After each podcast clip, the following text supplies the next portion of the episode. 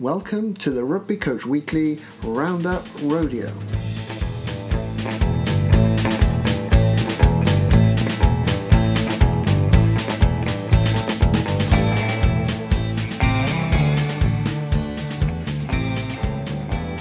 Welcome to the Rugby Coach Weekly Roundup Rodeo. I am your host, Phil Llewellyn. Thank you for joining us for season three, where we explore all things sports coaching. My guests are going to present their key learnings from a piece of content of their choosing, and we then discuss its application. Three excellent guests join me this week, so please could you introduce yourselves and tell us your current role? Hi, Phil. Uh, my is Tony Fretwell. I am the uh, Women's Super League FA Head of Academies um, in women's football, um, though I do have a background um, in both codes of rugby. Hi, Phil. Uh, my name is Ben Lazenby. Uh, I have experience over the last 15 years, probably a little bit longer now, of uh, working within rugby league and rugby union academies. Um, currently looking at my next move and, and where to uh, push my skills for the next opportunity. Hi, Phil. I'm Greg Mannion. I'm the junior academy manager and academy coach for Leicester Tigers. Um, and I suppose my background is started off as a teacher and then entered the coaching profession in rugby league and transferred into rugby union about four years ago. Fantastic, gents. Absolute privilege to have you all on. Really excited for this one. So, just a quick reminder before we get going for anybody listening to check out the blurb on Rugby Coach Weekly for links to all the content we discuss and recommendations to other high quality content. Uh, Tony, we're going to come to you first. What is it you're going to chat to us about? The the, the, the question that you posed about um, bringing a, a, a podcast or a book or a um, uh, a TV program or anything that had, had, kind of influenced us really got me thinking. Um, and I kind of reflected back on um, my career collectively. I had been um, academy lead at Halifax Rugby League Club and then at Widnes Vikings. Um, and I was uh, on both occasions, I was at clubs that were in, in financial perils at that time. and um, that led to kind of a, a, a, fear and an anxiety and a belief that um, whilst I was coaching and working in talent talent development, I needed to get a proper job, whatever that was. Um, and part of my decision to go to Widnes Vikings was to combine that with a part-time PGCE to train as a teacher, and I did that. Um, and I became a teacher, and I taught PE for a period. I was a head of PE. I progressed to be assistant head and into senior leadership. Um, and as often happens with people in education, I, I, realized there were bits of it that I loved and bits of it that I didn't. Um, and during that, that, that period, I had personal challenges that I, I, wasn't particularly dealing with. And for those that have, have heard me before or, or know me personally, they know that um, kind of my uh, kind of drive to continue the discussions around mental health are really important. Um, and I hit a time where I was struggling personally. Um, and as a knock on effect, I was struggling professionally as well. And I and I remember I was I was googling things just to um, to to just kind of find some answers um, to the problems that I was experiencing myself.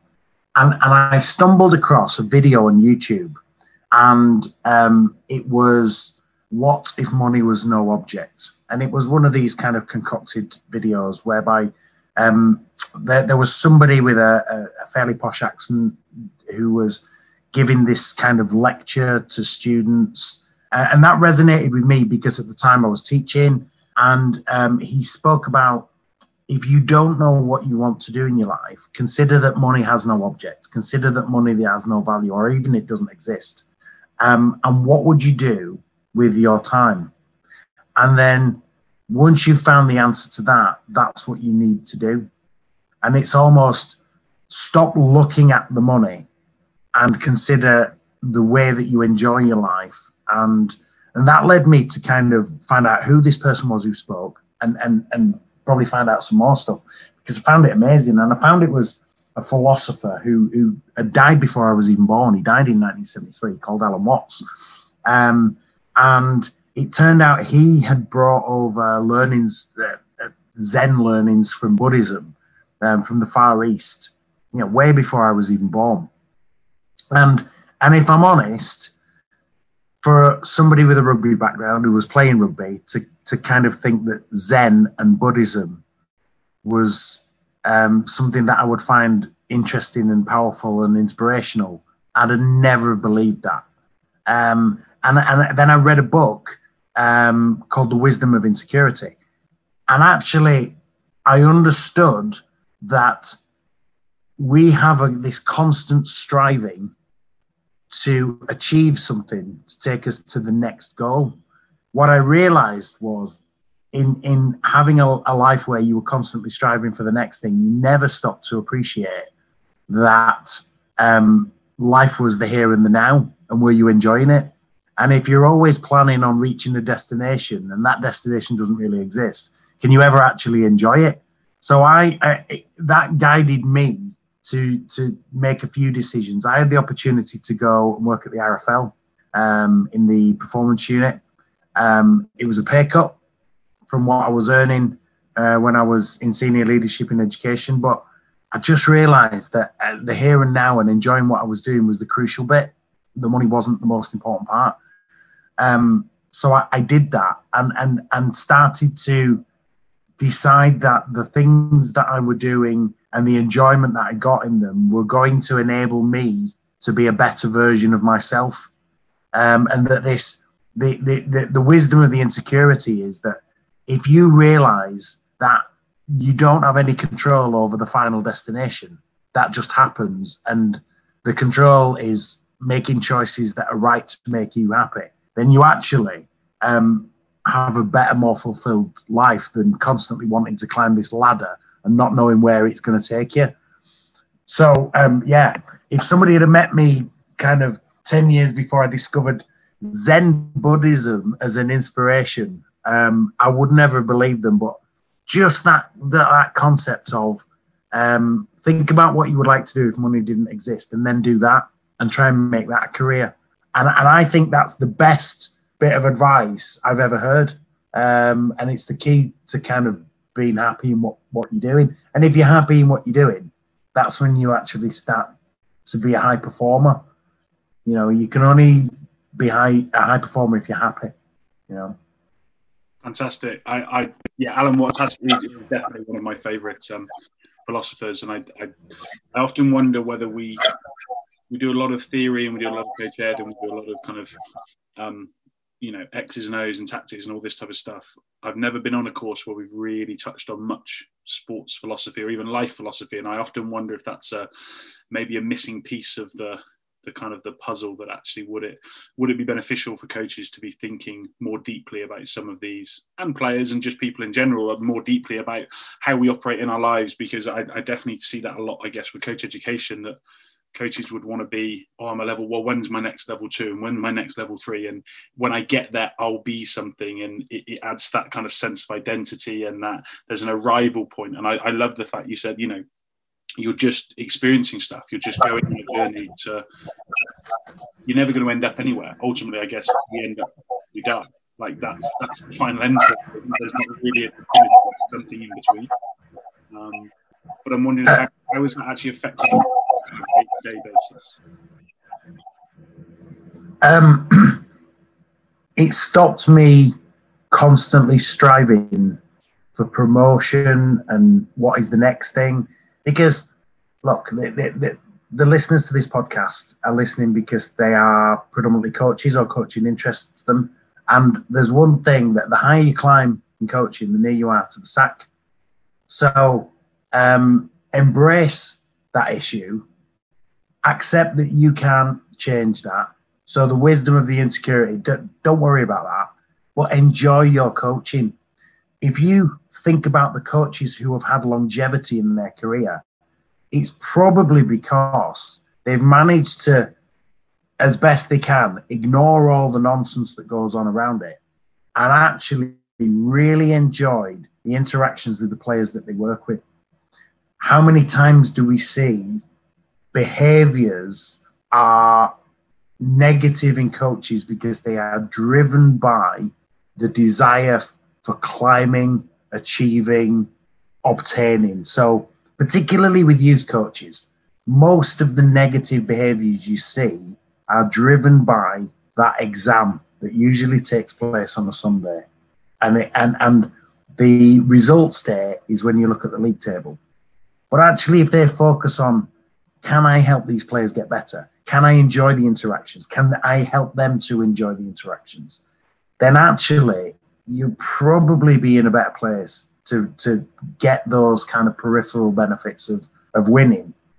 But if you try and forget the winning and realize that uh, on any given day, the team that you're going to play might just be better than you, don't worry about that. And enjoy enjoy that that moment of what you're doing then that actually leads you to be a better coach, which in turn probably means you're going to be around a lot longer. So it's kind of being able to let go of that desire to keep climbing and just let it happen.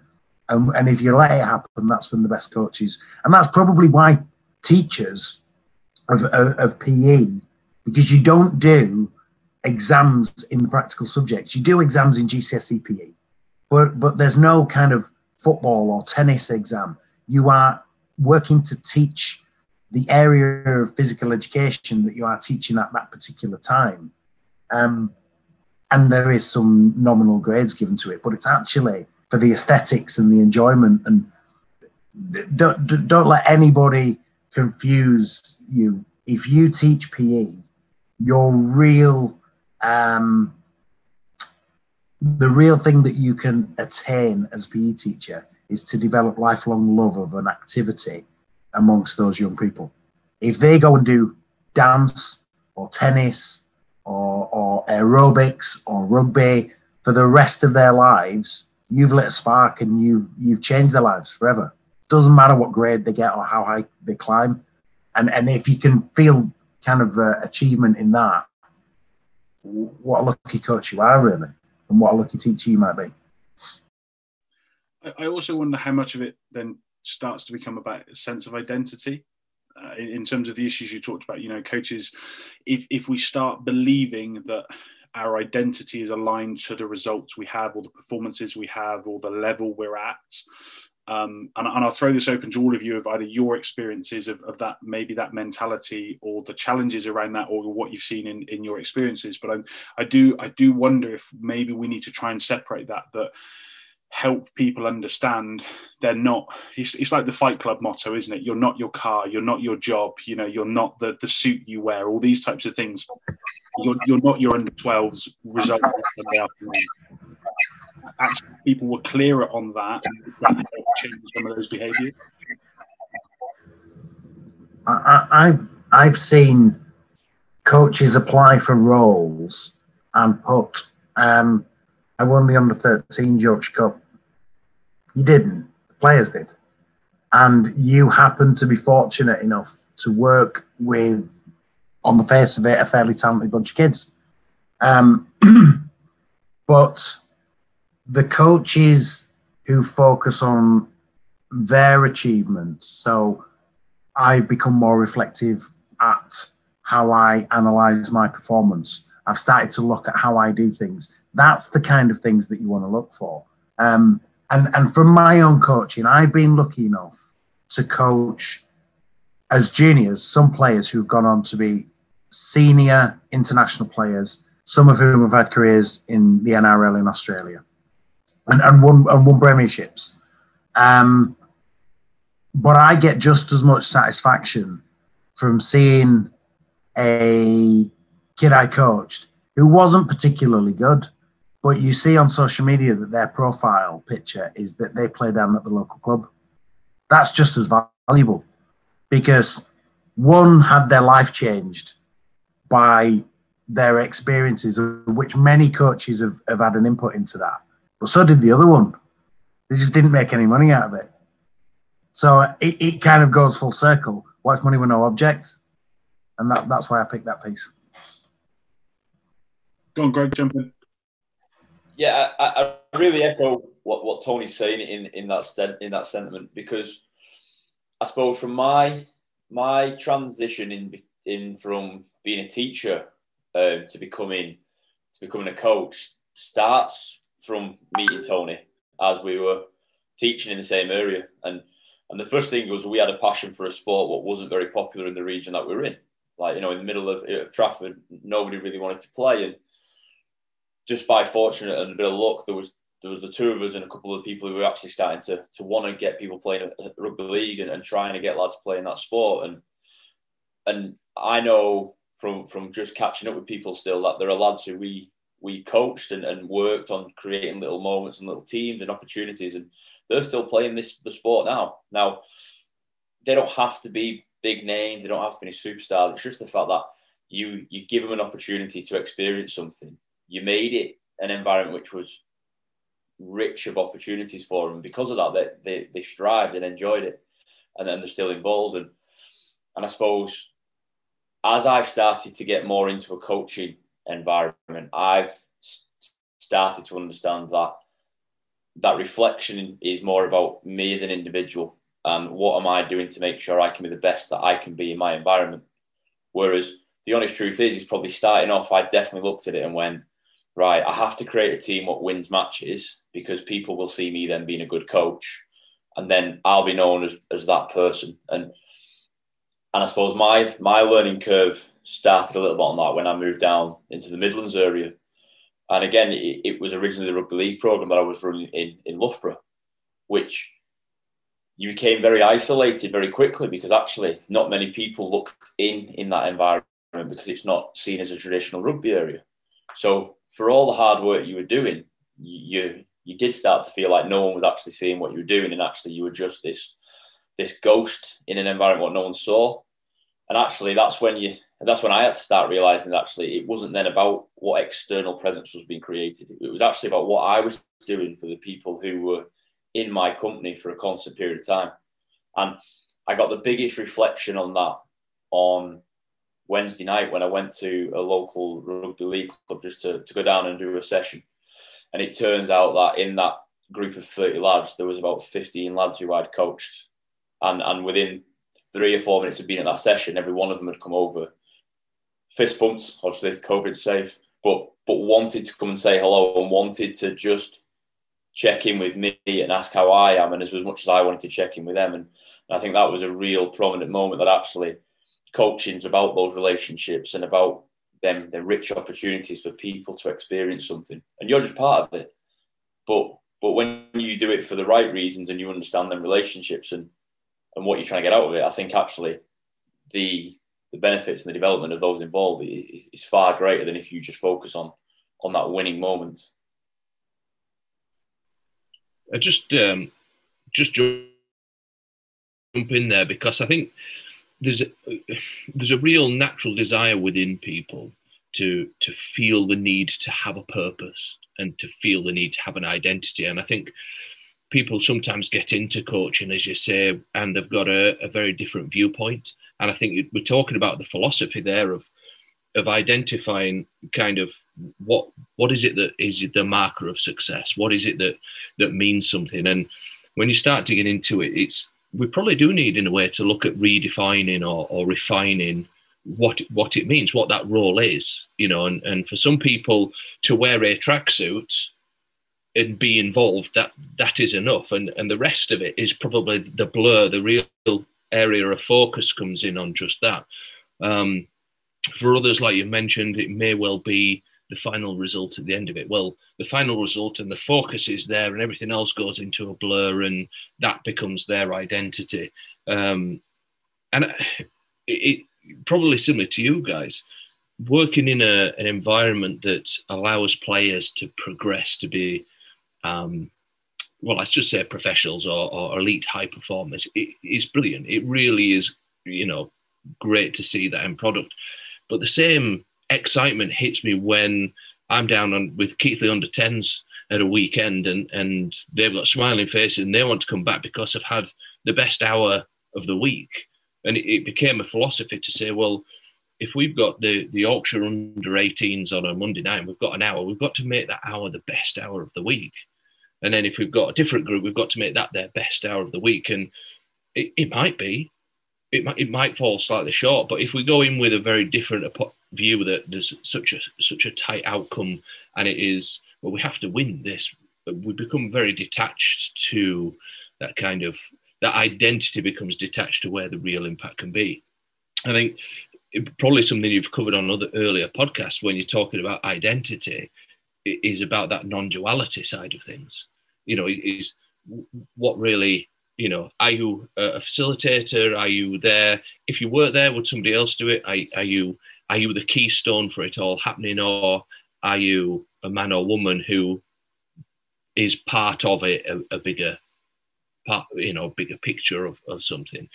Um, for, for me, seeing that excitement and, and that discovery and the kind of uh, experimenting and trying, especially with um, an environment with when you're in an academy, whether it's rugby league or rugby union, you can try things and you can promote ideas and seeing the players grab hold of them and then really run with it. That's a really exciting bit, and it fails more times than that it succeeds. But eventually, when that then pennies start to drop, for me, that's a bit I miss every day. Seeing that, that's a really exciting part of it, and sometimes you might have to play a slightly bigger part. You might have to guide more.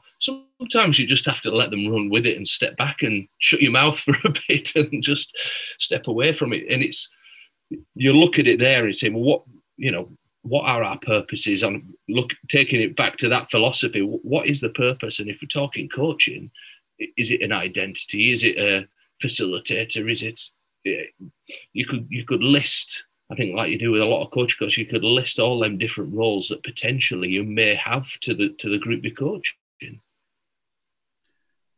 What I find fascinating with that, I think, is our desire to want to help people get better is probably never attributed to ego. And and coaches or people that want to want to be seen as winners and want teams to win that's always attributed to ego. And, and i would argue they're both the same. It's the same ego. And ego serves a purpose. And i don't think we should always look at ego as being negative. You know it, it, it gives us a lot of drive. It, it for you know not forces us but it, it gives us that that want or desire to to be better and improve and do all these things to to achieve more and whether that's ourselves achieve or other people achieve through our work I don't think it matters. So I'm always really conscious when we get into this that it it can sound a little bit preachy. It sounds a little bit high horse that it's oh no, we should be about development and, and no, we shouldn't be about winning. And I I I really try and kind of tailor this to say like everyone knows winning is important. No one plays sport because they don't want to win, but it but it's just it's recognizing the ego when it's taking you to a place that probably has negative consequences ahead of feeding the ego when it's working with people that can have really positive consequences and and maybe that's the layer we don't get into enough with to, to discuss or explain or whatever and it just kind of sounds like oh no we're in the we're in the anti-winning camp and anyone that wants to win is wrong and and oh we're all about holistic development and stuff. And it's kind of like well I don't know it's the same thing driving both. Let, let's just try and create a better awareness of when is it impacting me doing one and when is it impacting me doing the other and what are the potential outcomes. And I, I, don't know i don't outside of lots of little conversations i haven't really found a way to to spark that up. I'm not sure. I don't know how we take that on the mass coaching world. Um, i think phil that we undervalue making mistakes. Um, and what i mean by that is if I reflect on when I started coaching within a professional club, I was very young, and I was very young, um, and that opened the door for me because I was cheap and willing to work 70 hours a week. Um, and that's how I got my first opportunity. And that's how a lot of people get their first break working in the professional game. They don't have a family, they um, might not be in a relationship. So, working 70, 80 hours a week with all different grades in the club earning 25 grand, that, that that's okay. Um, and when I started, if only I'd have earned 25 grand. And um, I, I look back and I would do quotes for local newspapers. I had a page in the program. I um, would kind of jump up and down if we were doing well in the league. Um, when I was at Widnes, John Myler nicknamed me Fish and Chips because he said you were always in the newspaper. Um, and now I look back and I realize I was a young coach, really excited by what he was doing, but actually learning by doing stuff wrong and and making it about me and results more than about what it was that I was there to do, which was to make players better. But whilst they were mistakes, I think had I not have made them, I don't think I would be a practitioner that I feel I am now. And, and I, I, absolutely, I, I, work with academy managers and coaches in, in women's football now. And I, I previously did that in rugby league. I, am a, a, member and a, and a very slow player at, at my local uh, rugby union club. And I constantly say to coaches who work with players, make mistakes, be, be comfortable with making mistakes, but reflect on it because you want to become experienced by doing something, get it wrong, learning from it, and getting better. So don't be afraid of mistakes. And and I, I think when you look at young coaches, the first mistake they make is they make it about them. The team wins, they must be a good coach. We're top of the league, I must be doing a great job. But actually, the coach who's at the bottom of the league is doing an incredible job if they're fulfilling the games because they keep coming. And the more you coach and the more you reflect, the more you learn that those are the lessons in coaching. And you learn to get satisfaction from smaller things as you get a bit older. But if you're older, to be an experienced coach, you need to have been doing it when you were younger. So, you know, build up that experience over time. Don't be afraid to make mistakes. Reflect. And and I, I I would wager any half decent coach would look back and go, five years ago, 10 years ago, I can't believe I used to do that because I know I do. I work with young coaches now who are making the same mistakes I made 20 years ago. And I know that makes me sound old, but that's okay because the only way they're going to get better is to make those mistakes, learn from it, and get better as a result. It's not the right thing to cut them and, and want the finished article because you'll never get the finished article. Everybody's always learning. The best coaches are always learning anyway, that's for sure. Completely agree, and I think that segues really quite nicely into into Ben's piece. So we'll kind of jump across around, I guess, the role of mentoring and actually uh, a little bit on actually how that can benefit coaches um, in making those mistakes and being a, a sounding board and uh, and operating in that role. So this is almost like it's planned, Ben, but it, it definitely isn't. So um, yeah, we'll come over to you. That's great. It, it's almost seamless. Magic that, isn't it? It's uh, amazing. Um, well, yeah. I, the reason this came about as my topic um, uh, over the past few weeks, I've been going through. So I'm a prolific note taker. You probably see me on the other side of this Zoom call, scribbling stuff down, and, and I it is that is just me all over. I make notes. I've, I've, got them everywhere. I keep my notes. I come back and I look through them, and there's loads of nonsense in there. There's loads of absolute, you know, brilliant things in there as well. And it's it's part of my reflection. It's part of my uh, learning process, and and I'm probably more likely to remember things as well if I've if I've scribed them down somewhere, even if it's on, you know, on the back of a beer mat somewhere or something like that. I'll, I'll, remember it and I'll probably know where it is. Um, so I've been looking through some of my old notepads and one one thing that's in there um, and, and a re- repeating theme and I messaged a couple of, of people I've previously worked with in the week about it as well, just because uh, the, the, the, this concept that keeps recurring is around the idea of mentoring and mentoring coaches or uh, mentoring professional sports staff. And it, it, doesn't have to be professional. This can be in in in any setting really and it can be it can be coaches or it can be uh, uh, support staff. It can be the team manager at the the local clubs under nines as they go through to under 18s it could be strength and conditioners. But it's around mentoring and the idea of mentoring as opposed to where we seem to end up in coaching the coaches. Um, so I, I wrote down a couple of notes from it and um, picked little bits from here and there. Mentoring as a concept is that long term relationship, usually informal, built on mutual respect, trust, where the mentor's knowledge and experience is available when required to be shared or to guide the mentee and develop their skills for now and the future. So, very much not just a this is how I did it, so you should do it. This is how I think you should do it. This is what the coaching manual says, so go and do that. Um, and it's, I, I, from my experience, I think I probably used a bit of a sounding board or a multi mentoring type model that I created through connections and through working my way, way through sport. And probably not probably not the definition of it because I didn't have enough contact with all those people to for it to be a truly mentoring program. And looking at the notes that I've had, I'm looking at them and thinking there's a there's a gap here.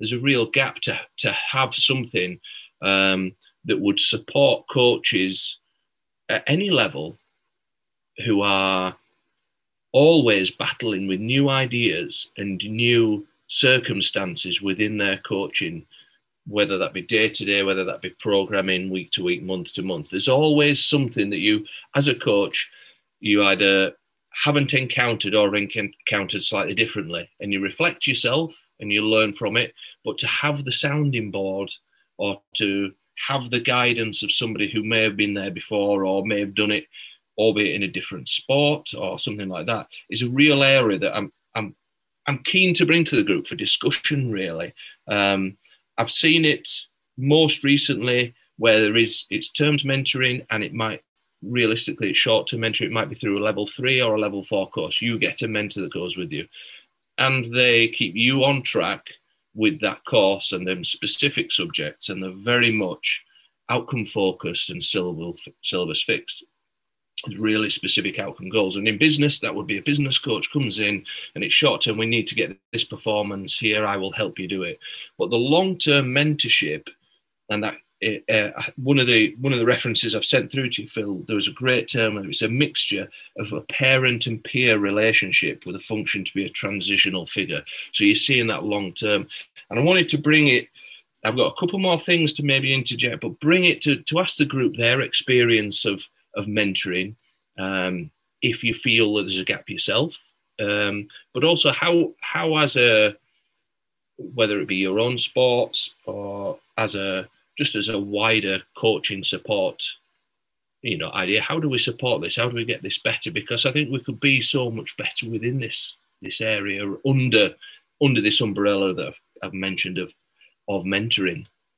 So over over to the to the very quiet looking people.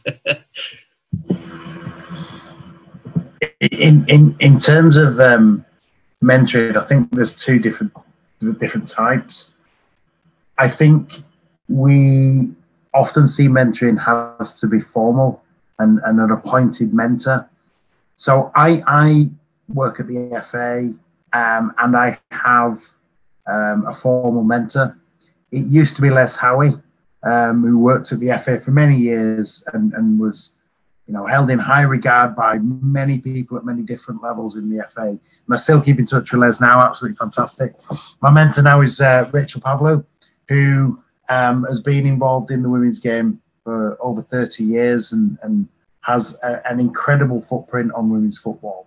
Um, but away from formal mentors, I've got dozens of mentors. I had, I had a meeting um, today with a guy called Stuart Wilkinson, who um, is is doing some work um, in, in, his role with University of Central Lancashire.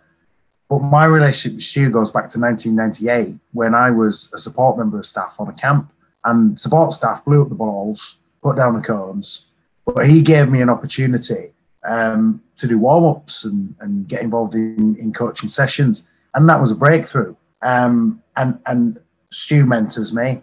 I've got lots of other mentors. Uh, at various times, I've been mentored by both Ben and Greg because uh, of the nature of our work. You know, I've, I've, I've met with them and talked about work that I'm doing now in football.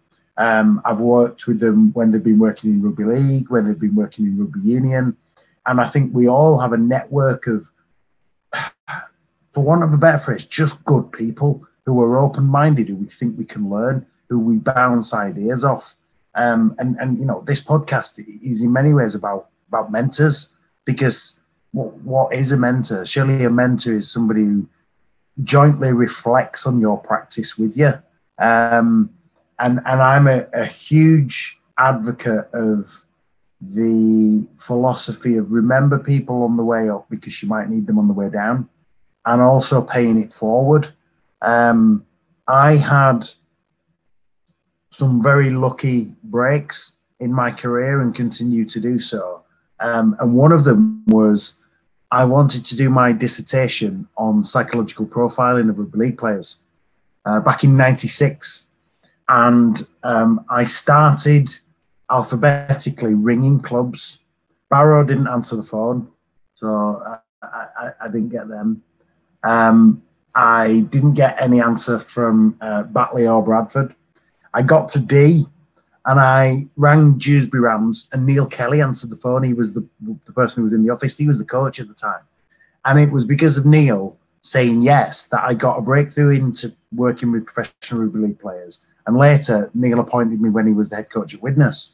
Um, so everybody needs a lucky break. So, you know, mentoring young people to actually do the job that you're doing in the future better than you. Don't see him as a threat. See him as a great ally. You know, so I think I think formal mentoring is one thing, but embracing informal mentoring, what what an opportunity that is. I think uh, just just to follow up on that, it, it's like we we have we have all had conversations in, in our time and where our path where our paths have met, and uh, like to be told that if it weren't for Tony, I probably wouldn't have been in in rugby union either because Tony had just moved into football and made a transition into a, a sport which was having seen Tony and his, his physical figure completely alien to him. He's definitely not a footballer. Um, so so the, the the chance when I got asked would I be interested in going to Leicester Tigers, I, the first thing I did was pick the phone up and, and speak to Tony because I wanted to see how how he was reflecting on his transition and taking maybe, I might phrase this wrong, Tony, but it was also a bit of a leap of faith because it was a little bit of an unknown. Um, and that definitely was a, was a feeling I had with with being a very staunch Wigan kid who'd you know brought up on on on, on very much a rugby league background. So so the idea of being able to pick up the phone and speak to people uh, is massive. And Stu Wilkinson was mentioned, and you know I've been very fortunate to pick up the phone and speak to Stu. Where, where I'm going with this is, and I'm stuttering a little bit because this is this is where my problem with long term men- mentoring and, and the ability to talk to people is actually a personal one. I I have a lot of anxieties, so speaking to people actually makes me in the long run quite nervous, and I'll find ways to not pick up the phone. So to part part of the reason I'm, I'm bringing that up is, is because I feel like we do have a an environment where I think we do create an an- anxious moment in a lot of us by by feeling inferior to the people we are speaking to because either we see them as a, a level to which we don't see ourselves able to talk to them. Or or for me personally there's a lot of times where it's, it's that feeling of of not really being able to come across in the right way. And I think I think there's there's an element of that within the profession where there are lots of good people, and we, we, we're talking. We could name loads of them who are just willing to give up their time, but actually, the person at the other end is not always confident or or believes he, he's he's the right person to pick the forward up and go. Have you got half an hour? I'd love to pick your brains about this. And like, how we change that might be an interesting way to, to understand it as well. Because I th- again, I think I think once once we understand that talking to somebody and, and sharing and having that reflective moment and, and making notes as we have them conversations and, and, and understanding what we're talking about and what we're trying to get to is actually probably going to be a really strong beneficial way to create a mentorship and actually remove that that insecure threat of of whatever it might be that I'm not good enough to talk to them or they're going to try and take my role or whatever those insecurities appear. Um, and I, and I think I think the mentorship is really important but I, for some reason I thought I'd tell you that I struggle with it. So uh, yeah. It, it's interesting. Uh, you say you, have taken it away, Greg, um, because there's a couple of points that, that I had. So I I kind of described um, my my personal situation as almost having an artist's palette and having really good people that I've worked with or come across before, and you could take a little bit from them and, and you mix them up and, and you kind of you you get those you kind of get the answers that you that you're looking for that you need at that moment in time. And you might choose different people at different time but i found that don't want to make it sound bad but restricted to that to that group. And it's a it, it's a large group but it's it's a it's a restricted group. And that's from people i've come across that's people i've met. And it, if i go back to the start of the journey what would really help me?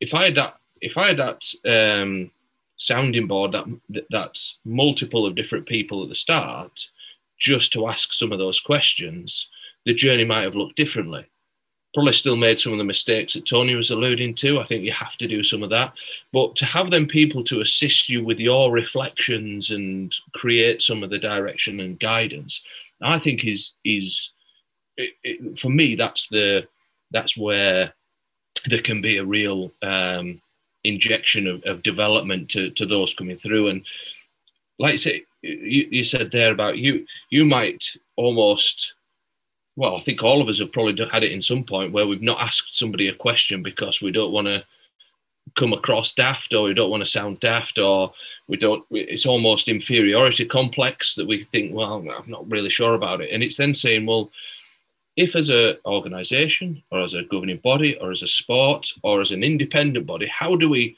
how do we open those doors?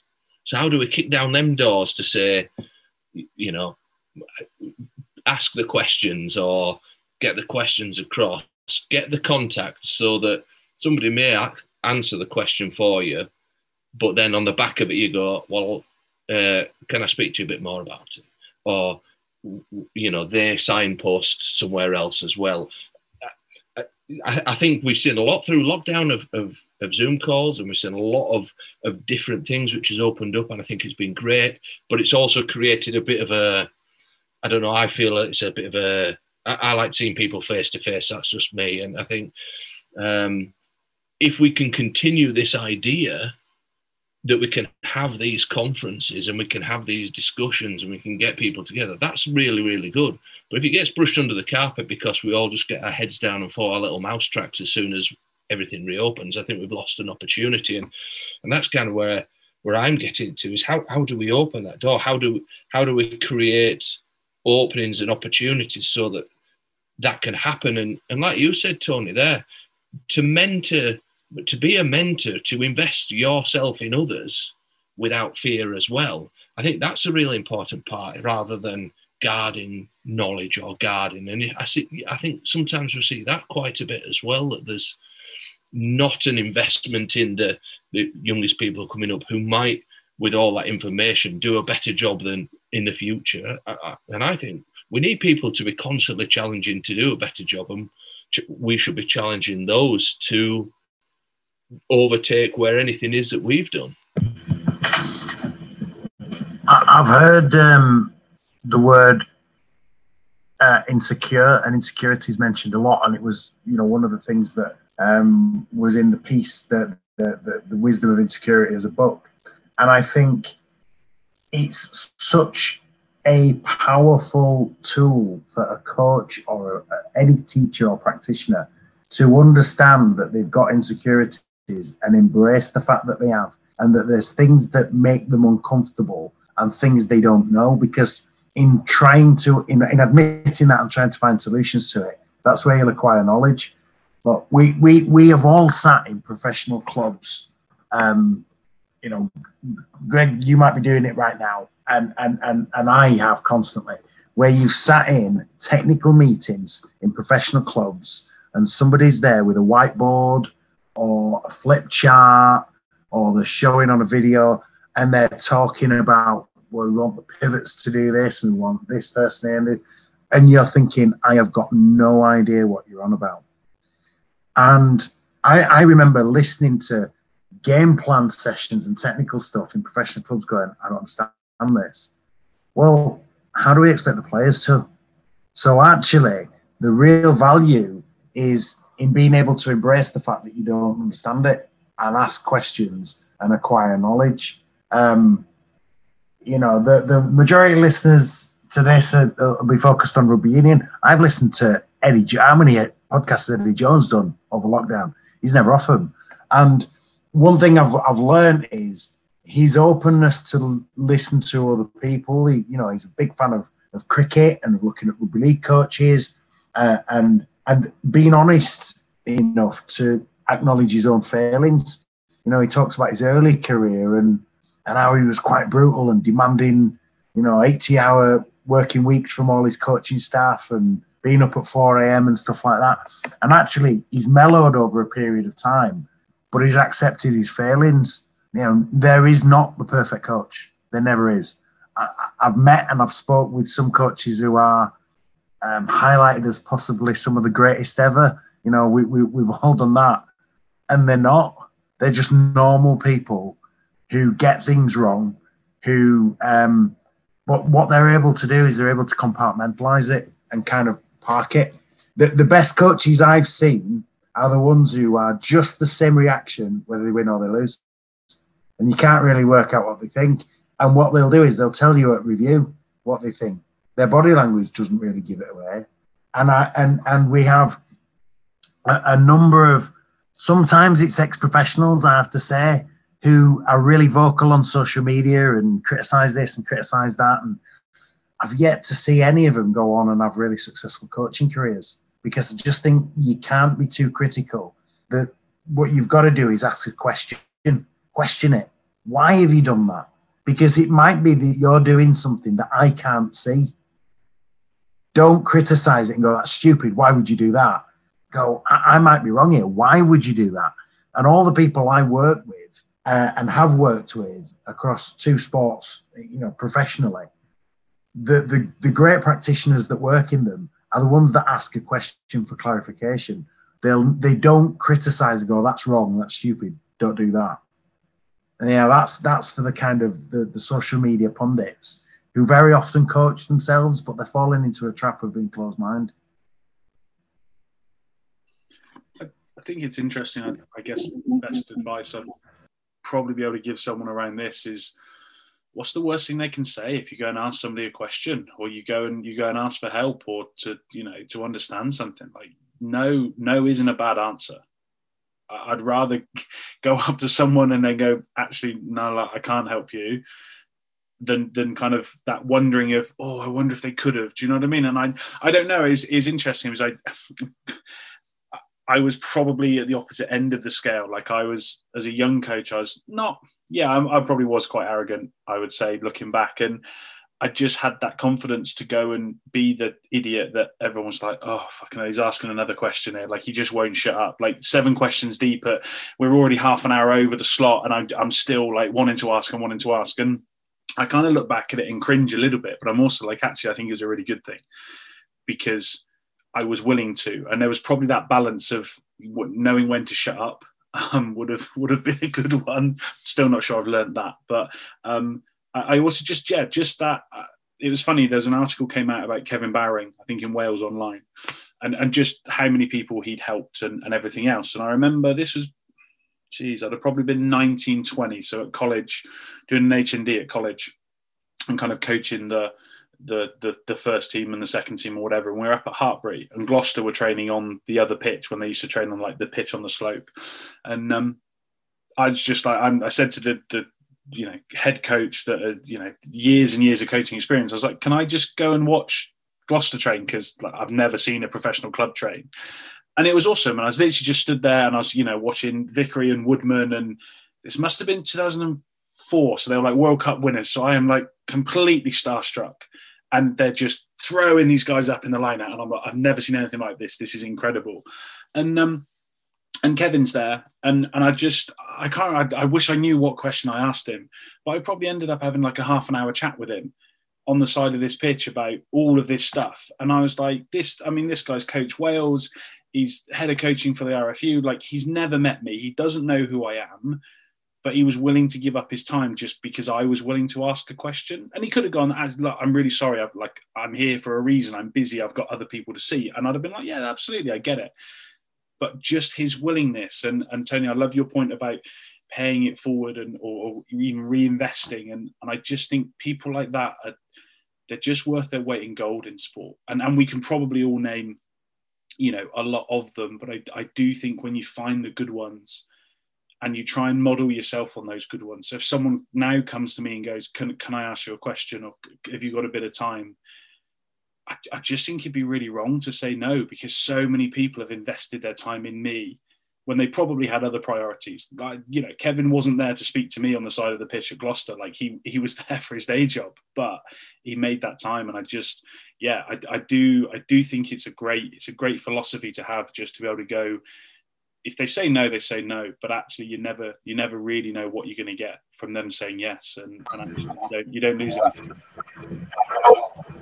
For, for Greg and Ben, uh, with the, the, you know the, the really good coaches that you've you've coached you or or you've worked with, can you think of any that are not humble, and and kind of, I I think there are limitations to the ones that aren't, but the really good ones have got time for people, um, and and uh, so there was there was one coach um, that I worked with particularly, and I was I was taught just just the best answer um, when you were asked a question. Don't answer it. Just say, "What do you think?" Because that if you if you as a coach answer the question with a "What do you think?" two things happen. If you don't know the answer, you've bought some time to try and work out what it might be. But what you've actually done is you've got a player to self-reflect and think for themselves. How good's that? You know, so stop trying to answer questions and try to facilitate them being able to answer the questions. Um, and the, the, the coach that that kind of taught me that was when I was a, an academy player at Bradford, Matthew Elliott, who you know he, he had great success Bradford, and then he, he went in there. He coached at um, Raiders, and then he coached at Penrith Panthers. Um, pretty fearsome bloke, but he, he he was I don't know. I, don't know if he, he, he wasn't easy to approach. Pretty fierce, you know, frightening bloke, but he had time to listen to any player who would provide an attempt at an answer. Didn't care if it was wrong, but he would always go, "What do you think?" And I loved that, and I carried it with me. Uh, you've both just covered two things that I had, had uh, written down. There is the the the the playing devil's advocate and for having a reason to do so. Exactly that point that you mentioned about um, Matthew Elliott there, um, and, and, I love it. I love it. It it promotes the, the thought. It promotes. I love it when people do it to me as well because you usually have got some kind of thoughts on something, and it helps reinforce them and opens a dialogue for a conversation. But from what you said there, Phil, on on Kev Bowring, um, in my notes when I was going through and looking and, and some of the reflections, um, some of the the way some of his influence drip fed down by creating some of them networking events or creating um, uh, coach development, coach education events, which were so broad, there would be a subject to discuss, and it was just then get everything out there. And they were the ones that stood out for me as you picked something up when when you when you weren't you were least expecting it sometimes there were some things flying around and people's opinions because it was driven in such a way that um, it was it was very organic and fluid there was a lot of opinions that were able to come out and the back of them there's probably still people that i would pick the phone up and and say to them on the back of it oh uh, what do you think about this just because i know how perhaps they they'd approach things in the past or their their philosophies about it. And I, for me, that's where I, I wanted to see it, it go is, is a, as a governing body or as a sporting organisation or even as a club. How do you create these moments that then help create the networks? And I think we're probably getting close to answering answering the question. We have to go out there. We have to create these events that allow people to network and create opportunities for people to ask questions and take away the fact that there are no silly questions when it comes to it. Um, pro- people who, who uh, we had an event with uh, with Brian Ashton, one of our boot rooms, and I'll have to say it because people will be listening to this who know me and go, and they'll just go, "No such thing as a silly question." Well, you asked the, the two minute long question to Brian Ashton that answered itself, and he just looked at me and just went, "Sorry, what was the question?" And I just I think I'd just spoken for about two minutes of starting to ask a question and answered it in my own head. Um, so yeah, there's there's definitely my kind of, of silly question, but I definitely promote for people. You know, ask the questions or get get people together to promote questions and promote. You know, like like I mean, we all know each other in this room, but we're all different parts of sport and, and the country at the moment. Um, but very easily, you, you, could promote this kind of conference in a in an environment to, to discuss these things. I think it's so invaluable that we continue these conversations um, once things return to some form of normality. I think uh, I, th- I, think really really important what you said in that was the the the organic part of it. So I know within when when we're in the DPP program for, for Leicester, well, one thing we tried to encourage was, and I would promote this quite a lot would be that if you're a, if you're a, a junior coach or you're a parent who also coaches and you want to you want to step off over the barrier and come pitch side and follow one of the coaches round or follow the group round or come over and ask a lot of questions while the session's going on. That that opportunity is there at every Leicester Tigers DPP session because it shouldn't be closed off. It should be open for people. It, it's not a case of well, actually, you're a junior coach and these are these DPP coaches, or or we've got you know an academy coach down. Actually, it's I want to help you. So come onto the training field, watch what we do, be next to us and ask questions and, and find out what we're doing. And I'll always go back to them and say they've got to contextualize it. Uh, you know, the, the, the big the big bugbear is the people who see something and then think, right, I'm going to now do that, but don't understand the context or why it's being done and what the reason is for it and and that that, that organic feeling to, to it is is what you remember most from it and you take you take more of that learning from it so it'll kill me to say this and i might ask phil to take this out but every sunday i go for a walk with my brother. And for all the things that we can fall out over actually there's an organic moment where while we're walking and the kids are off playing we'll have five minutes peace and it'll be a a check in on how we both are mentally as, uh, for our own well being because you know we do kind of like each other. Definitely edit that bit out. But then the second bit will be some form of coaching conversation or some form of professional development conversation. And it's just natural. And because it's natural, you feel a bit more at ease. Because you're a bit more at ease, you're willing to just open up a little bit more and, and be more responsive to the, the information coming back to you. And you share those moments and then you go away and you reflect on it because you're not under stress and duress. You're actually feeling really comfortable. So I know every time I meet up with Tony, apart from the fact he's tight, it's always in a coffee shop. It's always really chilled out. Once we've got past the first 40 minutes of discussing how poor Castleford are or how poor a place of Yorkshire is, you know, we then get into some really we then get into some some really some really good little conversations about play development, about programming, about how we're trying to you know, understand things in the environments we're in. And, and because of that, that just relaxed environment, that, that's where most of the real key learning and an opportunity to develop, I find, comes from. It, it, it's probably more scary when you sit down in a more formalized and an open environment where it's very structured. I find it um, quite amusing sometimes when you see um, bickering between league and union on social media because the people who are involved in it have got the highest respect for each other as professionals and meet all the time and get on really well. Um, and it's quite funny um, because you know I've I've had multiple meetings with both Ben and Greg and, and other colleagues in the sport. I've been down to Gloucester and seen Kev, um, and and you know both both sports have got tremendous amounts to learn from each other, tremendous respect for each other, different practices, but um, those practices influence each other. That that's certain. But I think it goes it goes beyond just rugby. I mean, um, Ben at the moment is involved in a, a, working group. We're reviewing our, our pathway um, for players at the moment. And we've got a working group that's got um, colleagues from rugby league, rugby union, cricket, netball, um, hockey. You know, we, we, we've got people from EIS. We've got you know so many different disciplines because ultimately we're all trying to do the same thing. We're trying to make young athletes better, and there's so much commonality. But to do that, you've got to embrace the fact that there's there's bits you don't know. And actually, what we're doing is we're showing our ideas to other sports because essentially we have insecurities about whether we've made the right decisions or not. So we're getting critical check and challenge.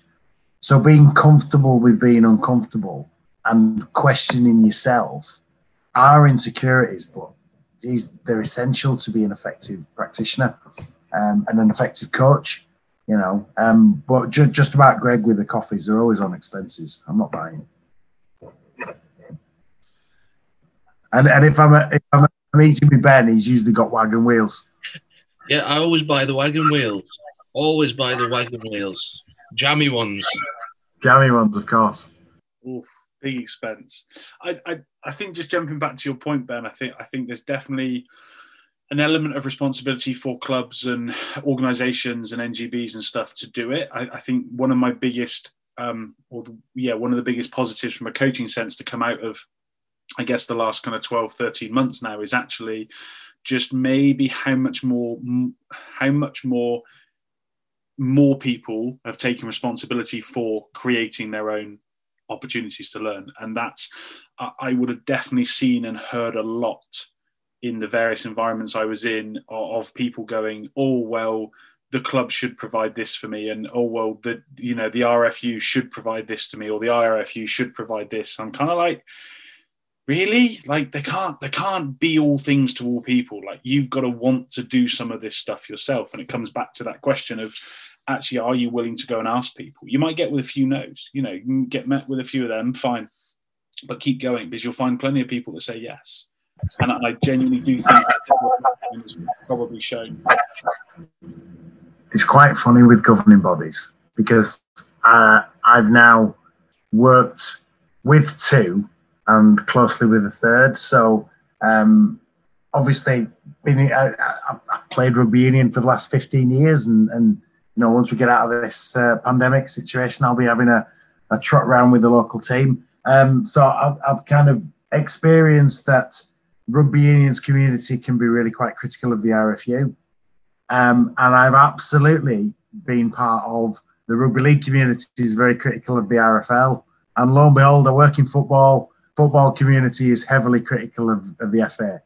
And the unique thing is that in every governing body, they haven't got all the resource that they need to do all the things that they want to do. And every governing body is full to the brim of people who really would like to do more than they can do and are doing the best things with what they have available to them. And in in, in absolutely, you know, I'm, I'm not talking about the very top of the tree because I've not been there, and you know maybe I never would. But the vast majority of people who work in governing bodies could probably earn a lot more money doing other things, but they do it because they love the sport that they work in. Um, so there's almost comfort in the fact that it's normal for people to be critical of their governing bodies um, but it's you are the government of a sport, and when have governments ever been popular? You know, it's um, if you if you give out ten pound notes, they say why is it not twenty? So you can't win.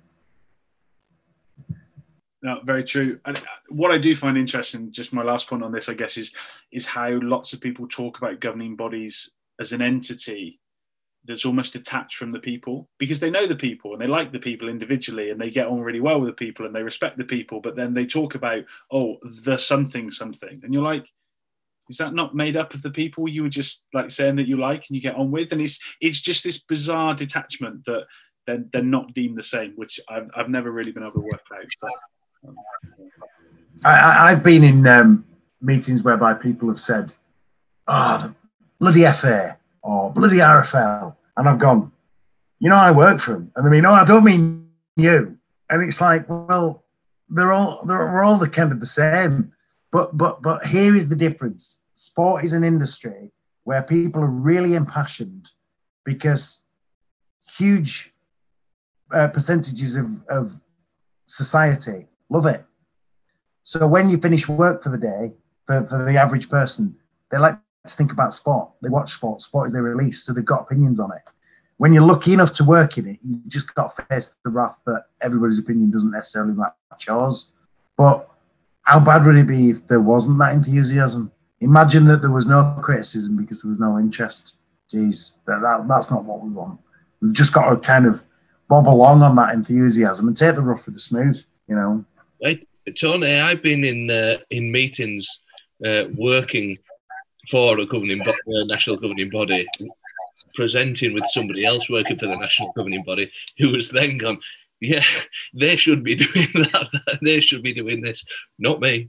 The, that faceless organisation. It's that easy to for people to uh, to slip into. I won't say which one. Love it. Uh, guys, I'm going to draw this one to a close and we are going to shift it on. So, uh, Greg, we're coming to you. What are you going to chat about? Yeah, so um, it's quite interesting actually because where I'm going to go now with, with the with the podcast that I listen to, um, it kind of touched on a lot of the things we've been talking about. It kind of brings it around full circle. So um, I just want to talk about the the high performance podcast which Jake Humphries does. Now, uh, the one I've decided to talk about is one with uh, surprisingly rugby league bloke called Shaun Wane. Now, the, the, the first thing I, I just want to say on this is I, I'd, I'd love to actually be able to talk to Shaun and have this conversation with him. Is that I was coached by Shaun Wane in the academy when I was when I was a junior at Wigan, and I'll be honest, I didn't really enjoy it that much, and and and part of me, part of me wanted to go into coaching because I felt I didn't understand what had happened at Wigan, and I always thought actually, if I had a chance, I'd try and do things a bit different. And when I sat down and listened to his podcast, I, I started to realise that I didn't really understand what coaching entailed at times and how difficult a job it was.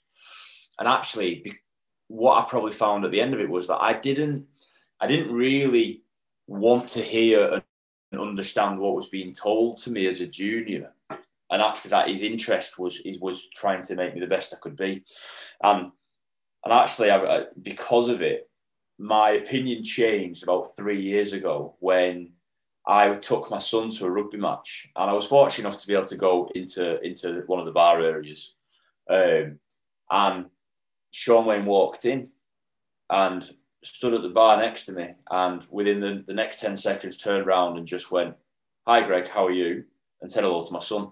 And it was one of them moments where you kind, I kind of went, I didn't ever think he'd, he'd ever know who I was or remember my name and it just showed you that you know as, as a junior rugby player trying to make it to the top and having my ambitions and not having for what i thought at the time was a coach who believed in me it, i was so wrong and, and, that's one of my big learnings in terms of coaching is that actually that's one of the, the mistakes i've made is that just because just because you might for the first time be told by a coach you need to work on something or you're not actually as good as what you you think you are right now, it, it's not actually a bad thing, and it's not it's not a bad coach. He's actually a very good coach, and you've got to be able to understand how to take the information. And as I'm learning as a coach, I've got to understand how to give that message. Um, that's where he goes in, in the first part of his, his talk. He talks about clear expectations and standards. Um, and he, he talked about in his own journey and experience uh, as a player, he got released at Wigan when he was after playing about eight or nine years at Wigan and he never really knew why he was released. And, and what he thought from that moment on was that I want to empower my players with all the knowledge that they need so that selection is never a shock. And it really got me thinking about about me and my journey in, in, sport, and then as uh, how we try and do things within our, our program at Leicester. And the, the the the thing what resonates with me is that selection should never be a shock. So so that got me thinking about how do we support players on a pathway to ensure that that is something that that is really consistent in our in our program. So we, we've looked in, in, in time since then at how we sort of close the gap between perception and reality. and how we get our players to be more reflective of their ability and how they can they can actually look into detail about where they are as a player and then get those comparative reflections from the coaches and then that can create conversations about where that gap appears and how it how it how it happens so for an example like say we've got uh, we're looking at catch and pass and a player rates himself it, it, on our scaling system of one to four.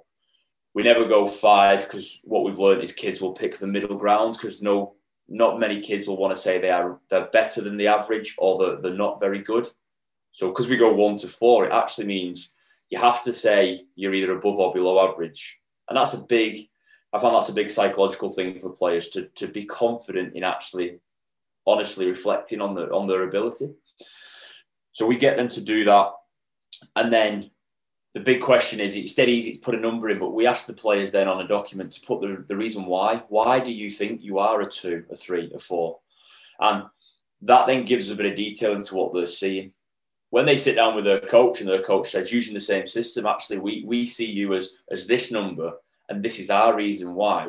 We've then got a real good conversation. And what we're doing there is we're hoping to start conversation with players where we're going, well, actually, you're a little bit better than what you think in this area but I want you to work on this. Or actually, I think you're being, I think you've been a bit, bit too, too confident. I think this is actually where we can look at. But you tell me why I'm wrong, and I, and, I, and I'll see what we can have a conversation about. And we've really tried hard to implement that in in the last year or so, or, or prior to lockdown as well, with our players, so that they can really start to understand that that reflective practice. So again, selection or deselection isn't a shock. So if they are seeing the, the level as quite low, well, then they've got a real clear strategy of what they might want to try and work on. And it comes back to that mentorship, asking questions of your coaches. Well, at the moment, I think I'm struggling with this. What sort of activities can I do away from here to get better? Um, and then, fucking lost me. um, and, and, oh, that sorry, and then the, the, the, next part that we've taken that to is we've used it with the lads going into the academy for the first time. So as as probably everyone will know in the, in the Leicester program and, and most programs are saying, we've got we've got four large regions. So when we pull in our 16s as a, a group of 45 for the first time, you can have players who have never seen another player from another region. So what we're constantly doing is going right now. You're in a new environment you want a four scale stays the same, but do a reflective practice. But now you can see what what this new landscape looks like, because a three in in Norfolk might not be a three in Staffordshire. And and then what we try and get them to do again is, and what I've been trying to really push on them is is, and now I want you to do a reflective piece, watching two or three academy games or footage from two years ago, or a first team match, or an international game, and those numbers are still one, two, three, and four and if you're a scrum half and you can tell me that you think your passing is as good as as Ben Youngs, then I haven't a problem with that. But you've then got to give me the reasons why it is, and you've got to then be able to show that and perform that when you're when you're getting the opportunity. Because if not, we'll have conversations about are you where you think you are? We see this in you right now. Do you agree or disagree? The evidence will come more and more next year because COVID has had a bigger impact. But but we've tried really hard to to become very open with the players, but also help them so that again that selection isn't a shock. There's always an understanding of where they sit in the bigger picture. And, uh, and I found I found it really fascinating when I when I was listening through through the, the, the podcast about just how we would go about doing that. And I don't I don't know whether whether anybody else has has ever thought in that way, or, or I'm, I'm, sure everyone's had these thoughts, but how do how do people take that part of that that podcast? Hi, Greg. Um, yeah, it was really interesting um, knowing Shaun when he was, uh, I think he was assistant coach to Stuart Wilkinson with the um, reserves when I first met him and, and did a bit with Wigan. Um, and and hearing some of the things that you've alluded to there, and um, almost probably his reflections as well on on going through that period of time of, of both himself and probably some from when he was a coach too. but it, that whole point on if if you're dec- if you're selected or deselected or another decision is made that you are not expecting something hasn't gone right leading up to that cliff edge that that, that pivotal moment. Um, and uh, I, i've certainly learned i've probably had moments of getting it right but also getting it wrong as well when you're when you're working through. And and we know how individual and how different players are. Um, and and also how players develop at different times as well. I think within the last couple of years with the academy team at Yorkshire, we made a really conscious decision, uh, similar to yourself, of, of the movement out of academy under 18s into a senior academy or beyond, that there should be no surprises when we sit down and have those meetings. And that doesn't mean that you tell them the day before the meeting it's a surprise then, but there, sh- there shouldn't be any any big surprises when the, when the players and probably the parents are walking through the door. They should have a really good understanding of where they are in their own grouping, uh, understand where that group sits in, like you've mentioned there, uh, like a hierarchy DPP, academy, senior academy, and senior player, and then international player. A one to four is very different at each level of those. Uh, and we, we had quite a we spent quite a lot of time in in the discussion on there. We, actually split um, some of our psychological skill work into self awareness, self organizing, and we loosely used growth mindset. We used some of the principles that you would have in growth mindset around making errors, around um, uh, failing forwards, as it would be, around trying things, around um, being resilient to, to work away around obstacles but that self awareness was the biggest thing, and transferability of self awareness was.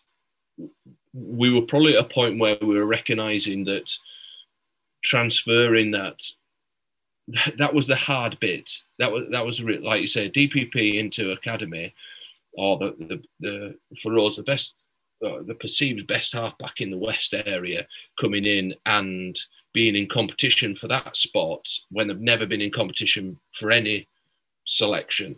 That was happening in kind of a junior academy and an, an under 16s level. Um, there are still some players that we found. So our transferability was there were still some players in senior academy who had never, uh, who had always been that the first the best player in their position. They'd never been dropped as such, so they get first pick on at school and the first pick on at club, the first pick on in academy, and they've, they've gone through. And it's not. I'm not saying that's been a smooth journey because we all know the the ups and downs that some players have that way. Um, we, and we were then looking how we do we, how do you transfer that? So whether that's a, a, like a one to four scale, whether that's a different conversation, or or whether potentially should for that player should we put in a deselection or a, non-selection so that it is a shock? Because I've never dealt with anything like that before and then build a scaffold around how they deal with that side of things. So probably a couple of things yeah I, I, I like the one to four. I think that's really good and I think definitely that area of um, understanding where you are yourself and where your coach sees you. There should no, there shouldn't be any cliff edges to fall off or climb up when you sit down to have that conversation. There shouldn't be any surprises, unless in that example that that's something that's identified and probably brings up a different conversation around how we how do we scaffold players overcoming speed bumps. Yeah, and, and on that, that, that one four system is not not a, definitive. You are able to play rugby or you're not because we within that we look at the psychological aspects of them players as well, and actually we use them as really. Uh, the idea is to use them as, as as good conversations between players and coaches, and actually between players and people outside of our environment who have got such a big part in their development. Um, it, it, it's because actually sometimes there's probably a, a lack of clarity between a DPP environment and a community club environment because they just don't always communicate. But actually, like I say, it's not a it's not a it's not a definitive one to four, and that's it. It's just constant reflection so that you can understand what we might want to be looking at to improve on or you might want to work on. And and our curriculum then then leads into that supports our curriculum of development because then we create a, a, a, program which will support the areas that we're looking to develop both psychologically tactically you know the four pillars that we know so yeah i think, I think you're, you're right as well like in terms of it it's a really good conversation to start to have Tony? I, I think there's real value in the the the whole concept of collaborative profiling. So, you know, and and and you know what? You don't need um, extensive tools to do it. You just you write down a list of things that you want your players to be able to do. You know, think of uh, in football we use the, the the four corners. We use four pillars in rugby league and and and you know it's essentially all the same thing. But think of the best player that you can envisage and why are they that player, and then give yourself a score one to four in each of those areas. And for a coach, it's a fascinating insight into what's going on in a player's mind. Um, and generally speaking, if it's zeros and ones across the board, you've got a real problem with confidence. Um, if it's fours across the board, you've probably got a real a real issue with arrogance. What you want is somewhere in the middle, and how you manage that and bring them into that middle point and make them honestly reflect. That's where the skill lies, because because it, it's tough. But of the players that I've worked with, um, the ones that really progress are able to make accurate representations they're able to go, do you know what? I am good at that. And I know, and I'm not ashamed or uncomfortable going, yeah, I am good at that. But they're also very aware of what they're not good at. So they're, they're reflective and they're honest. And I think that's about, that's what honesty means. Honesty isn't just telling the truth. It's kind of being able to be confident enough. And again, it probably goes back to this, this theme that we kept uh, hitting on of insecurities. I'm not good at that, but I'm willing to share that with you because that'll help me get better. We we talk quite a lot in IDPs around future potential, and and I think it, it can be definitely a useful exercise to to be looking at other people and making those kind of self assessments. But I'm always a little bit conscious that it becomes a just too much of a comparative exercise, and and maybe you lose a little bit of the focus on you and actually what what your future potential is and and that that's where uh, it, it, to be honest like it doesn't bother me what the player chooses as long as i understand have they based this on a senior international or have they based this on themselves? Like it, I, that's up to them. It's their idp they own it. But i think that's always one of my key questions like what what what's your marker for this? If it was me i'd probably go future potential because what i what I really like is you're never going to achieve it. it it's always going to keep moving. So so ten last year or two years ago is is not the same 10 as this year or next year or beyond. So it's it, which can i think maybe can be a little bit frustrating for players but i think it's also benchmarking to go okay well you're you're saying you're a six now but let's be really detailed about what 10 looks like. So give me a description. Let's write this down. Let's build it into what you're you know how you're picturing this or writing it or whatever. Because then in a year's time we can look at that and go well hold on. Like 10 last year is your 7 now so there's your benchmark. That's how you can recognize that you've moved. And i i often think maybe that's the missing piece. We probably aren't clear enough on what the benchmark is at the top end to then really be able to for the player to understand i know i've gone past this. I, I had this conversation with my brother the other day randomly um, his the capacity of his work. I said if this had been you five years ago could you now do the job you're doing and he's like, no, there's there's literally no way I wouldn't have had the skills and the ability to do it. And I just said, well, that's your benchmark, isn't it? But you're really clear on what those skills were and what you're now doing and I think it applies to everything. But I, that that would be maybe the missing part for me, where it, it, becomes a little bit of a hollow process. Not in a formal way, you're benchmarking it, but you've just got to be able to reflect effectively. It's a huge challenge across all sports. Um, I mean, I, I, was reading Rugby World magazine um, this month, and the, there's a, a piece in there about comparisons between the modern game and, and the historical game and how people look at it through rose tinted glasses. Um, I think during the period of lockdown, we saw a resurgence in um, uh, showing retro games and the brilliant. You know, I've, I've, I've, seen games that I was at in the early 90s. Um, and I was stood on a, on a milk crate trying to trying to see over the fence. Um, and we all, you know, look at, at things differently over a period of time, and that that shows how games always evolve. And we are finding in women's football, it is hugely difficult to do the benchmarking of what you need because it's moving so much. It has moved so rapidly um, in that what would have won you a World Cup in terms of physical performance, what would have won you a World Cup a few years ago, won't even get you to be on a comparable level now because things are, when a sport professionalizes, it moves so quickly.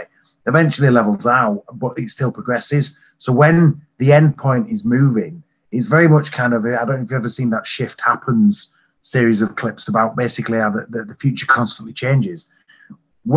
in our system in women's football, we're preparing players for a game that doesn't exist at the moment, and there's elements of that in all sports. You know, the particularly with the way the tackle area is changing with concussion protocols and protecting players and player welfare. We need players to do things that they don't need to do at the moment if they were in the first team, because the game's going to evolve and the game's going to change. So um, that raises the question of how important are adaptable players who can play with constraints, who can um, be, be, given a challenge and be able to surmount it. I know we mentioned uh, before about deselection and, and, and model select, uh, deselection. I, I used to do that quite a bit because I, I, I noticed as, a, as an academy manager players would come in who had been the best player in their team, never been dropped. There was even some of them who never lost because they played in these super teams that won all the time. We have that in women's football now. We have players who go into the WSL Academy uh, at 16 and between the ages of 12 and 16 when they're in a regional talent club, they haven't lost. And how much learning do you get when you lose? And if you haven't lost, how much learning have you missed out on?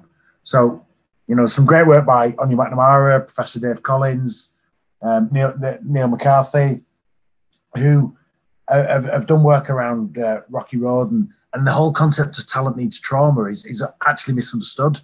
Trauma, in its literal sense, is quite stressful, but it needs setbacks. It needs needs to lose sometimes. You know, and I, I remember I, I, I worked with um, a player who was at Halifax as a, a, youngster, went on and had a, a, great career at Warrington, a lad called Simon Grix. He's now the Halifax coach. Um, and I, I dropped him for an academy game. Um, and I'll be honest, I was inexperienced at the time, of course, but I, I made up a reason. And the reason I dropped him was because he's never been dropped. And I wanted to see how he, how he worked. And basically, he thought I was an idiot and he turned the house down for a week, which, you know, in a kind of a roundabout way is the reaction I wanted him to show the kind of I'll, show you attitude. Um, but it made him work harder, which gave me a, a, bit of an insight into this kid's got something quite special, and it, it proved to be the case. I think you raise a great point about the, the talent needs trauma. If I'm honest, I wish they'd called it something else. trauma, I think, is is probably just a slightly over dramatic word, and and I'm sure they'd have a very good answer for why they chose that. But I, I, I do maybe just think that it, it missells the picture to like the layman coach. Do you know what I mean? To to 98% of the coaching population, when they hear that, they're going, great, well, we're going to have to, you know, do something pretty severe to, to, to almost damage this kid. And I just think it could have been sold slightly differently. Yeah, I, I, I think um, the same people who criticize talent needs trauma um, agree with and support the Rocky Road principle.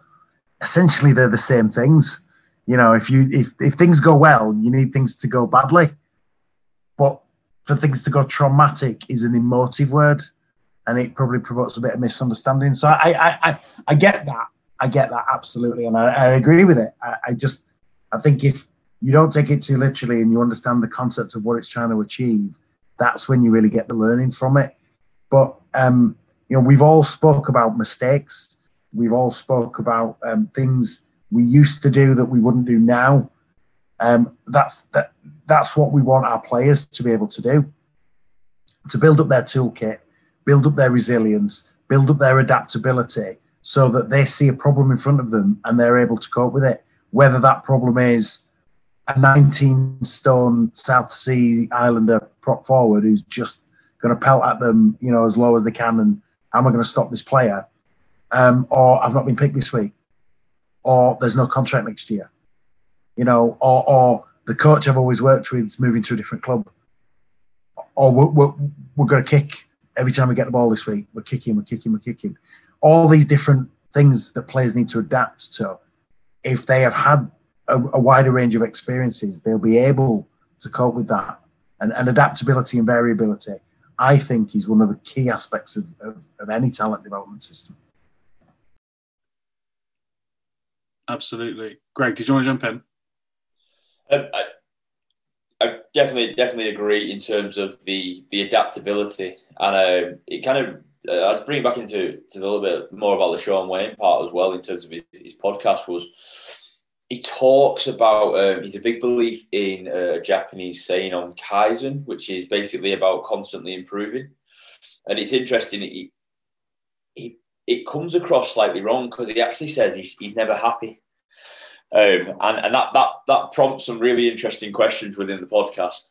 Um, and obviously, I don't think I don't think when you when you listen to it, it's not the fact that he's never happy; it's that actually he is constantly trying to evolve everything that he does in order to make sure that he can be at the top of his game doing doing the best job he can do and and I think we're talking very much about the same the same thing it might it might be different ways it might sound slightly different and it kind of fits in back into some of that mentoring we talked about where I said before like we have to contextualize the information we're having and what what we what I like is the fact that a lot of a lot a lot of people, coaches at, at all levels, junior clubs, professional environments, you know, the, the dog and duck pub team, all those sort of people. There is lots and lots of people who are constantly looking for improvement. And whether that is by understanding the, the, the players in front of them and figuring out how you make them ready for the next opportunity that comes their way. Whether that is training in two days' time, whether that is a game at the weekend, whether that is a festival in the summer, whether that's, you know, for us as a, let's if that's an academy game, a university player, or a, a, professional contract, it's constantly trying to improve our systems and our ability to coach players and and work with players in order to to get them better. And and one of the other things he talked really, really well about is the fact that he shares a little bit about his past and about when he was growing up. And it was a troubled past. And he understands that he wants to be the best person he can be for the people in, in his company. And when you put those three things together within his, his podcast, I find it's a, a really powerful way to look at how we we can be as coaches. So having clear expectations and standards for the players we're working with, but then being there, knowing when to put our arm around them, knowing when to go really, really truthful with them, and when to maybe just tone it back, when to when to pat them on the back and, and blow the tires up a little bit, and and constantly reviewing what we do because we want to be better so that we can be better for those players in front of us. I think was just a, I just found it a really really compelling podcast, and it really got me thinking and reflecting about what what am I doing in order to make sure that the environment is rich for those people in front of me, and what am I doing to make sure that in ten years' time, it doesn't matter whether they are or it, it does to some extent. It, it's what, are they doing now? What are they doing in ten years' time? Are they still doing something they love doing? did they come into into my company and did they leave it feeling that they'd got something which just kept them going with what they wanted to do? I, I don't I don't have to have the satisfaction of someone saying, if it weren't for you, I wouldn't have been playing. That actually all I want to know is, are you still playing? Do you still enjoy what you're doing? was being in, in, in my environment something, or the environment I was involved in, I should say, it did did you find that something that benefited you in the long term? And I, I just I, I just think it was a really really good thing away, and I thought it actually fits in really nicely with some of the things we've been talking about tonight. Absolutely spot on. I, I think there's loads in there. I, I, guess my mind probably just drifted. Maybe kind of the the surfing analogy I would I would use quite a lot around a, a surfer probably strives to find the perfect wave. They, they know it's not going to happen because as soon as they ride what is as close to perfect as they can imagine, they go, well, that was awesome, but that's now moved my expectations of what perfect or the best experience is for the next one and I think what you've described there is exactly the same in in my head. It's it's you or that player constantly seeking. Um, and and um, guy I had a conversation with a few months ago summed this up perfectly. He said it, it's always about um, searching for becoming, but you never become. There's never an end point. We know there's never an end point. You'll never arrive at a destination. You'll never actually achieve whatever it is. Your ticker box comes back to you know Alan Watson and Tony talked about earlier, but it doesn't stop you having a hell of a time looking for it. And that's the fun isn't it? I think for for us and anybody that plays sport it, it maybe just in life in general. Um cool. I, am I'm, I'm really conscious of your time guys. This is um yeah we're into like an hour and a half now. So I, I think we'll probably finish that there although we i'm sure we could go on for longer. But uh we'll do a quick quick round. Um, have you got other things that you would be suggesting people to take a look at? So, um, if there's anything else that springs to mind, whether it's related to the topic or it's just something else you've engaged with recently, um, and you want to suggest something, then by all means jump in and uh, hit us up with some suggestions. One that I, I took from teaching, which was um, try and get as much experience as you can from other sports and other activities. So, um, in in in practical coaching sense, if you are a coach at a local club doing a particular sport, um, go to another local club and, and ask if you can have a look at what coaches do in that other sport. Um, I remember when I was teaching, I was told uh, a great bit of advice, which was get as many level ones as you can in lots of different sports because not only will you learn some different things and some different approaches, um, you'll also meet different people in different sports who will be good connections who will help you learn a bit more. Um, so I, have got level ones in nine different sports, but now there's a problem. I've got um, three nearly four year old twin boys, and wherever they go and whatever they do, I'm bloody qualified probably to do it and I'm just going to get dragged into coaching things that I never wanted to coach in the first place. So whilst you do that experience, don't share that you've got it with other people because they'll drag you in. Love that. Great advice. Uh, ben, any suggestions? Um, probably my main one is um, whether you are just starting to coach, whether you're the most experienced coach or wherever you are in between, is never underestimate reflection never ever underestimate reflection with that. Um, with your co-coaches, um, with the players, with your parents, but also with yourself. I think it's such a valuable tool for everything we've probably spoke about today and, and the Kaizen aspect of it. And if you've got your standards and your expectations, they come into it. But um, that that reflection piece is read up about it, find something that suits you and your group that you're doing, uh, and it it really will pay dividends. Great stuff. Thank you. Greg? Yeah, I, I, agree with what both Tony and Ben are saying. In terms of of what I've found just been really useful for, for listening to, I found I found uh, the high high performance podcast been really useful with a variety of, of, of very different coaches and, and, people from business, which has been quite quite interesting and and showed some really interesting in points in that.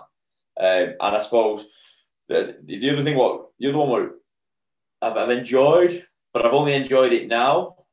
Now that I've reflected on what actually I was doing, was uh, when I was teaching, there was a lot of obviously mentorship in teaching, and and there was a guy called Doug Lemov who was firing out these books, and obviously as a young, newly qualified teacher who kind of thought I must have learnt it all at uni. I don't need to listen to, to what this guy is. And it's quite funny. Like again, over time when you go back and reflect, I thought that he's a teach like a champion was was a was a good book. Where actually, it might not necessarily tell you things you don't already do, but it just gives you a little bit of clarity and context as to why you might do it. Um, and, and and again, for me, that's always a big thing is is contextualize what it is I've learned and, and apply it to my environment and, and, and understand what it what it is and where it fits in at the right time. So um, those would be my two two recommendations. Top stuff. Fantastic, guys! Can't thank you enough uh, for this. Uh, I've absolutely loved this conversation. It's uh, it's been hugely insightful, um, and yeah, it will definitely kind of feed my thinking for for quite a while. So thank you very much. Uh, I'm going to round up the roundup. We hope you enjoyed the episode. Thanks again to my guests for their time and contribution to a really brilliant discussion. Links to all the content discussed are available in the blurb on Rugby Coach Weekly. Please subscribe, like, and share. And as always, I'd like to thank you for listening. Wish you all the best and go well.